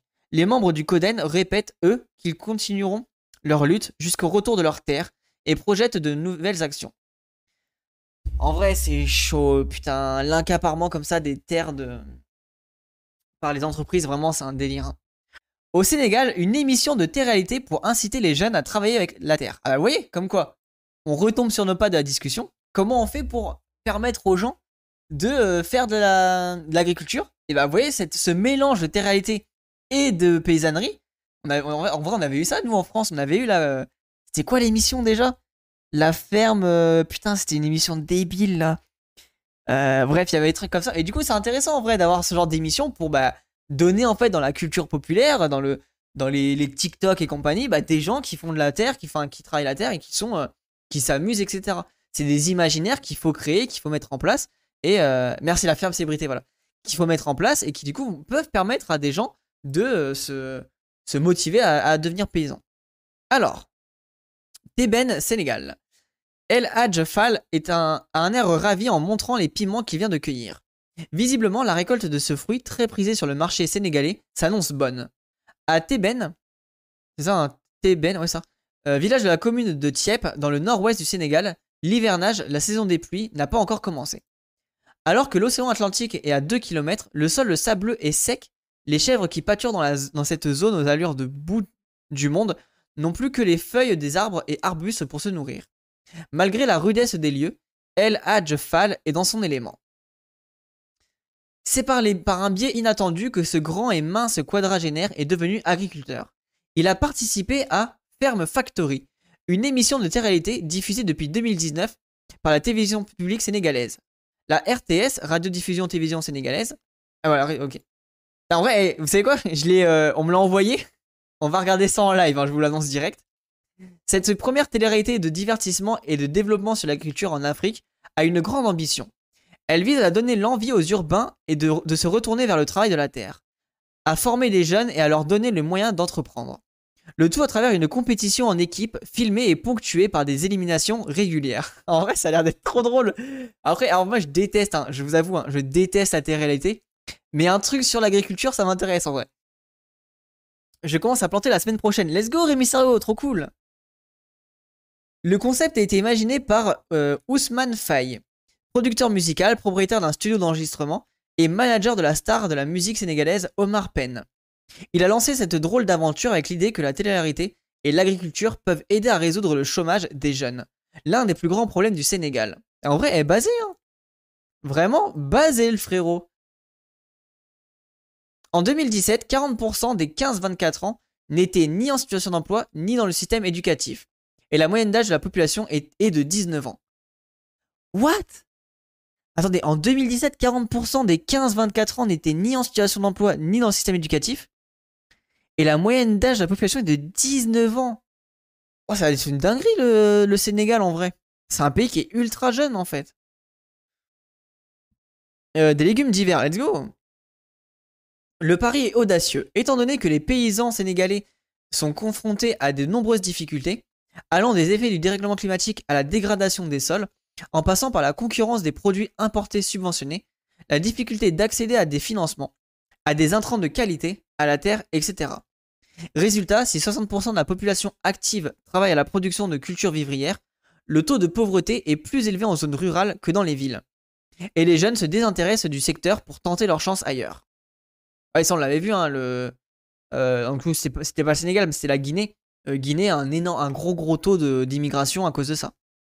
C'est ce qui explique par, en partie l'immigration clandestine. Ah bah voilà. Keldj Al-Fall a d'ailleurs lui-même tenté. Il a passé dix ans au Maroc, d'où il a essayé de, en vain de rejoindre l'Europe. Waouh, putain. Vous voyez comme quoi, et c'est ça qui est intéressant, c'est que là, on, on rebondit sur le documentaire qu'on avait maté la dernière fois, Les Voies croisées, où c'est toujours à peu près les mêmes histoires. Euh, des personnes, en fait, qui tentent l'aventure. Enfin, l'aventure. C'est pas le terme, mais qui essayent de, de, de, de survivre en allant ailleurs, en immigrant. Qui du coup se, re, se confrontent à la réalité que c'est pas possible, ou qu'ils ont une chance de mourir, et cetera. Ou qui même juste meurent en fait. Et pour ceux qui sont vivants et qui bah, arrivent à revenir, bah, se disent bah, en fait non, je, je, faut que je, j'enrichisse mon pays pour que tout ça arrête de se faire, pour que la fuite elle, elle arrête.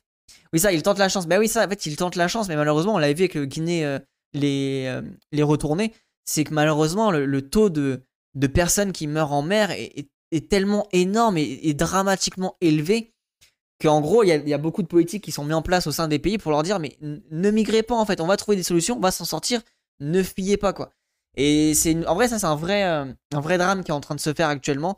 Et on, on, en fait, nous on en parle sur le côté euh, très réactionnaire à la télé, enfin, on, la France en parle sur le côté réactionnaire en mode c'est des flux, euh, il faut se protéger de tout ça, et cetera.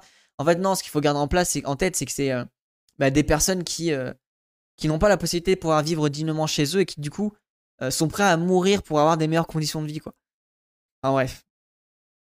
Pour enrayer le phénomène et parce que le secteur agricole a besoin de cette jeunesse, l'État a créé des programmes de formation agricole et des fonds d'aide, mais cela ne suffit pas. On les a armés mentalement pour survivre en pleine brousse. Ous, euh, Ousmane Faye, créateur de la Ferme Factory. C'est dans ce contexte que les téléspectateurs et téléspectatrices de la R T S ont découvert Ferme Factory. En deux mille vingt et deux mille vingt et un, ils ont pu suivre la vie d'El Hadj Fall, un des autres participants de la saison deux, installé dans une ferme à Thieppe, dans des conditions rudimentaires. Ah, en vrai, c'est intéressant parce que du coup, c'est plein de, plein de fermes différentes. En fait, on voit des installations du coup qui se mettent en place, et cetera. Ils ont vu en relevant des défis sportifs et psy euh, psychologiques, recevant des formations en agriculture, création d'entreprises, commercialisation, et cetera. On les a formés aux réalités du terrain, armés mentalement pour survivre en pleine brousse. Commente Ousmane Faye. Les apprentis agri en, en agriculture ont aussi planté et obtenu leur première récolte sous l'œil des caméras. Oh, let's go. En vrai, ça va être tellement gratifiant, putain. L'Agence nationale d'insertion et de développement agricole, ANIDA, qui a fait partie des structures créées par l'État pour lutter contre l'exode rural des jeunes, a accepté de prêter la, les fermes où l'émission a été tournée et ainsi que les formateurs. Ferme Factory correspond à notre, à notre mission, celle de maintenir les jeunes dans leur terroir pour travailler la terre. Ah, vous voyez, on est bien sur ce rapport de, de, mettre les, en fait, de garder les gens dans ce, en, sur le terrain, quoi. Elle permet aussi de, monter, de montrer aux urbains que l'on peut vivre décemment de l'agriculture et que c'est un métier qui peut répondre à un choix de vie, indique Malik Sarr, son directeur. Au bout du jeu, chacun des dix gagnants a reçu, comme à la saison un, une ferme aménagée de un hectare. Pour une valeur d'environ vingt millions de francs C F A, vingt-trois mille euros. Putain, c'est bien, hein, avec la possibilité de bénéficier pendant trois ans d'un accompagnement technique. En vrai, mais c'est en vrai, c'est c'est turbo-basé, hein. C'est aussi l'INADA qui fournit le lot. L'idée euh, pour nous n'était pas seulement de fournir un lieu d'accueil le temps du tournage, mais aussi de donner des perspectives, précise encore Malik Sarr. Euh, tac, tac, tac. Depuis que l'émission existe, l'ANIDA, peu connue jusque-là, a reçu des dizaines de candidatures de, jeunesse, de jeunes pour aider à l'installation. Les participants des saisons un et deux ont créé une trentaine de petites start-up agricoles réparties dans plusieurs régions. Paris gagné pour, pour Ferme Factory. En réalité, c'est maintenant tout, que tout commence. Toute la question est de savoir si la, la, les néo-fermières et fermiers vont pouvoir s'insérer durablement. En vrai, c'est un, un pari qui est... Euh, ouais, c'est un, un vrai pari sur l'avenir, mais... C'est vraiment magnifique d'avoir ce genre de, de trucs qui sont mis en place. Alors voilà, moi sachez que j'ai un affect tout particulier pour, euh, pour la, la paysannerie. Donc du coup, je trouve euh, voilà, ça, ça m'émeut, ça, ça, ça, ça m'émeut premier degré. Euh, même si ça paraît un peu débile que c'est une télé-réalité et compagnie, moi vraiment premier degré, ça, ça m'émeut à fond. Des profils variés. Le secteur agricole est complexe, avec des enjeux multiples. Il ne suffit pas de savoir cultiver une parcelle, souligne Tierno Cissé, coordinateur de la cellule d'appui du Conseil national de concertation des ruraux, qui regroupe diverses fédérations et coopératives paysannes. Il rappelle que le modèle porté par Ferme Factory s'écarte de celui qui domine au Sénégal, à savoir celui de l'agriculture dite familiale, qui implique plusieurs personnes d'une même famille. Oh, ah, c'est intéressant ça. Du coup, on est sur un rapport d'agriculture qui n'est pas euh, familial. Ok. Alors du coup, c'est quoi la différence? Bah, en vrai, j'ai hâte de voir l'émission parce que je me demande c'est quoi la différence. En fait, là, c'est ouais. Du coup, si, bah, si je vois bien la différence, c'est que là, du coup, si je comprends bien, c'est une ferme vraiment que d'export en gros, si je comprends bien. Parmi les participants de Ferme Factory, certains ont choisi de rester dans la commune de Thieppe et d'intégrer des fermes collectives de dix personnes, selon une formule conçue et financée par l'ANIDA. Ok, trop bien, ils ont des, ils ont des fermes de plusieurs personnes, c'est bien ça. Euh, nous, ils leur filent pas un million, ils leur envoient des meufs. Ah putain, mais c'est réel, au secours. En fait, c'est vrai qu'on a une émission de télé-réalité en France, mais elle est nulle à chier. C'est un truc de... Oh putain, au secours. En vrai, alors que tu vois, une émission de télé-réalité en mode euh, tu suis les paysans et tout sur l'année, et cetera, ça pourrait être tellement stylé, hein. Vas-y. Karine Le Marchand, là, mets-toi en place, fais ça, fais un truc cool. Baptisé War We Two, euh, l'un de ces petits domaines est situé tout près de l'endroit où la saison deux a été tournée. Accessible par des pistes dessinées dans le sable, il semble posé au milieu de nulle part dans cette commune faiblement peuplée. Ici, tout le monde partage une cuisine et un lieu de réunion, mais chacun dispose de son lopin de terre, euh, d'une petite habitation, d'un poulailler, d'un bassin piscicole et cultive sa propre alimentation pour vendre sur le marché. Putain, mais en vrai, eh, ils ont v'là les trucs mis en place, hein, c'est trop, ça a l'air d'être vraiment stylé. Les profils sont divers dans cette communauté. Il y a Diakou, vingt-huit ans, ex-étudiant en anglais à Dakar, qui a toujours voulu faire de l'agriculture sans savoir comment s'y prendre. Alors là, vous pouvez dire, vous pouvez changer la phrase avec « Il y a Bam ». vingt-six ans, euh, ex-étudiant en, en biologie, en France qui a toujours voulu faire de l'agriculture sans savoir comment s'y prendre. Voilà. Ouais, c'est vraiment, je, je suis vraiment comme euh, Diakou pour le coup. Il dit, vingt-sept ans, musicien qui croyait au départ que Ferme Factory était un simple jeu et s'est pris de passion pour l'agriculture. Ablaye, quarante-deux ans, qui, malgré un parcours scolaire brillant, n'a pas eu les moyens financiers de faire les études et s'est retrouvé au chômage à Kébémer, à quarante kilomètres de Thieppe. Doudou, quarante-six ans, qui tenait une boutique à Kébémer, euh, après avoir vécu euh, plusieurs années en Italie sans trouver ce qu'il cherchait. Putain, mais en vrai, c'est magnifique, c'est vraiment des, des gens de tout âge en reconversion et tout, c'est trop stylé. Dans une autre partie de la commune, Aram, vingt-six ans, a de son côté choisi de créer, comme El Hadj Fall, sa propre ferme dans son village d'origine, avec le soutien de l'Anida. L'ancienne étudiante dans une école d'horticulture, horticulture, pardon, elle dit vouloir prendre son indépendance. Faute d'un accompagnement suffisant, beaucoup de jeunes désertent après quelques années. Tierno Cissé. Ces fermes individuelles ou collectives ont l'avantage d'avoir de l'eau. La culture sénégalaise est encore essentiellement pluviale, et donc soumise aux aléas de la pluviométrie, explique Malik Sarr. Comme la saison sèche est longue, l'activité de production agricole ne dure pas plus de cinq mois par an. Ok, putain, c'est intéressant ça. Hop là. Donc c'est cinq mois par an, ah, c'est pas énorme. Hein. Conséquence, des rendements et des revenus sont faibles et erratiques. Les jeunes quittent les zones rurales pour les villes ou l'Occident. Pour renverser la tendance, nous avons décidé de miser sur les eaux souterraines et réalisent des forages en installant des réseaux d'irrigation. Ouais. En vrai, ce qui est intéressant, c'est... Ouais, faut le faire de manière euh, consciente, quoi. Ça, c'est un coup à vider les nappes phréatiques et avoir des soucis d'irrigation de, plus tard. J'espère que, ça, j'espère que ça a été bien pensé.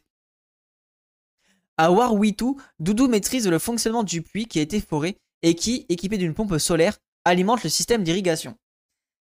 Ouais, le problème, vous voyez, c'est que ça fait de l'irrigation et euh, moi, je suis pas convaincu avec ça. En vrai, il faudrait peut-être plutôt un système en mode un peu zaï, et pomper quand même de l'irrigation, mais du coup pas full irrigué. Après, je sais pas comment ça a été mis en place, mais j'ai trop hâte de mater l'émission pour voir si c'est bien mis en place. Enfin, pas bien, j'en sais rien parce que j'y connais pas assez, mais voir comment ça a été mis en place. El Hadj Fall et ses camarades ont aussi la chance d'avoir régulièrement la visite d'un technicien agricole de l'Anida qui conseille ou dépanne. Non, mais l'irrigation fluviale, ça va. Ouais, mais tu vois, si c'est... Euh... Dans l'eau, dans vingt trente ans, il n'y en aura plus. Quand il y a de l'eau, faut l'utiliser. Oui, mais voilà, c'est ça. En fait, ce que je veux dire, c'est que j'espère que ça va être, euh, j'espère que ça va être bien utilisé, tu vois, par rapport aux, aux nappes phréatiques. Alors ça, c'est la question que je me pose, tu vois. En gros, tu sais, quand je pense au zaï, par exemple, alors le zaï, oui, il y a de l'irrigation, mais t'as aussi un, un, une, en fait, c'est complètement basé sur la rétention d'eau, tu vois.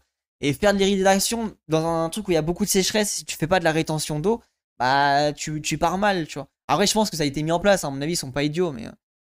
Des expériences passées ont montré que le modèle de ferme collective où ont été installés les jeunes et celui des fermes individuelles avec un seul promoteur ne sont souvent pas durables. Faute d'un accompagnement suffisant, beaucoup de jeunes désertent après quelques années. Ok. Prévient Thierno Cissé, dont l'organisation de C N R travaille depuis longtemps sur la problématique des jeunes dans l'agriculture et plaide pour que l'État adopte une stratégie nationale de soutien plus forte. Oui, t'as raison, euh, Thierno euh, Cissé. Pour réussir, il faut intégrer une organisation qui permet de réaliser des approvisionnements groupés, de faire des économies d'échelle, et cetera. Il faut aussi peut-être faire partie d'un groupement de producteurs pour assembler et commercialiser la production. Euh, fait également remarquer Thierno Cissé. Euh, oui, mais justement, c'est ça, Arinis, le, le zaï, c'est justement ça. Le zaï, c'est euh, empêcher l'évaporation de l'eau. En fait, globalement, le zaï, c'est vraiment c'est un système d'agriculture bour burkinabé. Qui est vraiment du, de la rétention d'eau euh, sur la longue, enfin en tout cas sur la longue durée quoi.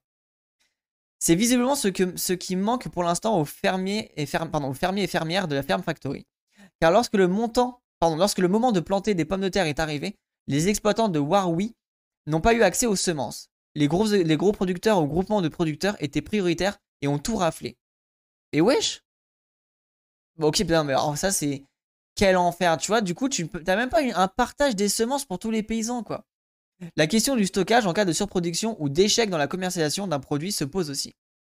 Comment franchir ces obstacles? À la recherche des solutions et sortant de leur rôle de départ, Ousmane Faye et son équipe travaillent sur un projet de coopération qui, qui mettra en lien les fermes créées. Ils pensent aussi à l'ouverture de boutiques à Dakar où serait vendue une partie de leur production. Le tout s'entremêle avec la réalité. Ils ont également décidé que la saison trois de Ferme Factory en préparation, se concentrerait justement sur le quotidien et les difficultés de ces jeunes entrepreneurs et entrepreneuses agricoles. Ça, ça a l'air d'être trop stylé. Rendez-vous donc sur la R T S pour la suite de cette expérience hors norme dont, la, dont le principal mérite est sans doute d'avoir remis sur la table la, la question cruciale, mais souvent oubliée, de la place et l'avenir des jeunes dans le secteur agricole. En vrai, j'ai trop hâte de réacter à ça, ça va être trop stylé. C'est intéressant, il faut de toute façon développer des techniques pour économiser l'eau, vu comment ça part. Bah, c'est ça en fait, euh, euh, Dark Leader. C'est en fait pourquoi je dis ça, pourquoi j'ai eu des, un petit questionnement sur la, la, le forage et le, la question de l'eau et compagnie. C'est qu'en fait, t'as aussi ce côté où euh, les nappes phréatiques et compagnie, bah, euh, ça, faut que ça se remplisse et compagnie. Et en fait, nous, on a vu en France là qu'actuellement, on pompe les nappes phréatiques pendant l'hiver et on fait, on ne sait pas ce qui va se passer en Afrique, évidemment, mais. Euh, en, du coup on les pompe pendant l'hiver, du coup il n'y a pas de stockage de nappe phréatique, du coup il n'y a plus d'eau, du coup les ruisseaux ils sont plus renouvelés, enfin en fait ça, ça amène plein d'effets rebonds à la con où on a plein de soucis différents. Et euh, c'est pour ça que si, euh, si euh, en, au, au Sénégal il n'y avait pas cette manière de faire, mais il y avait peut-être aussi des raisons. Alors voilà, moi j'en sais rien, je suppose, hein, je connais pas le sujet, donc euh, j'ai que hâte de découvrir comment ça fonctionne. Mais s'il n'y avait pas d'irrigation, c'est peut-être aussi parce qu'il y avait une certaine manière de faire, tu vois. Et c'est pour ça que le zaï est... Alors là c'est burkinabé, mais je pense qu'il euh, y a peut-être que le zaï est aussi utilisé au Sénégal, j'en ai aucune idée. Et c'est pour ça que le zaï était une réponse à ça, euh, pour ne pas forcément irriguer, mais quand même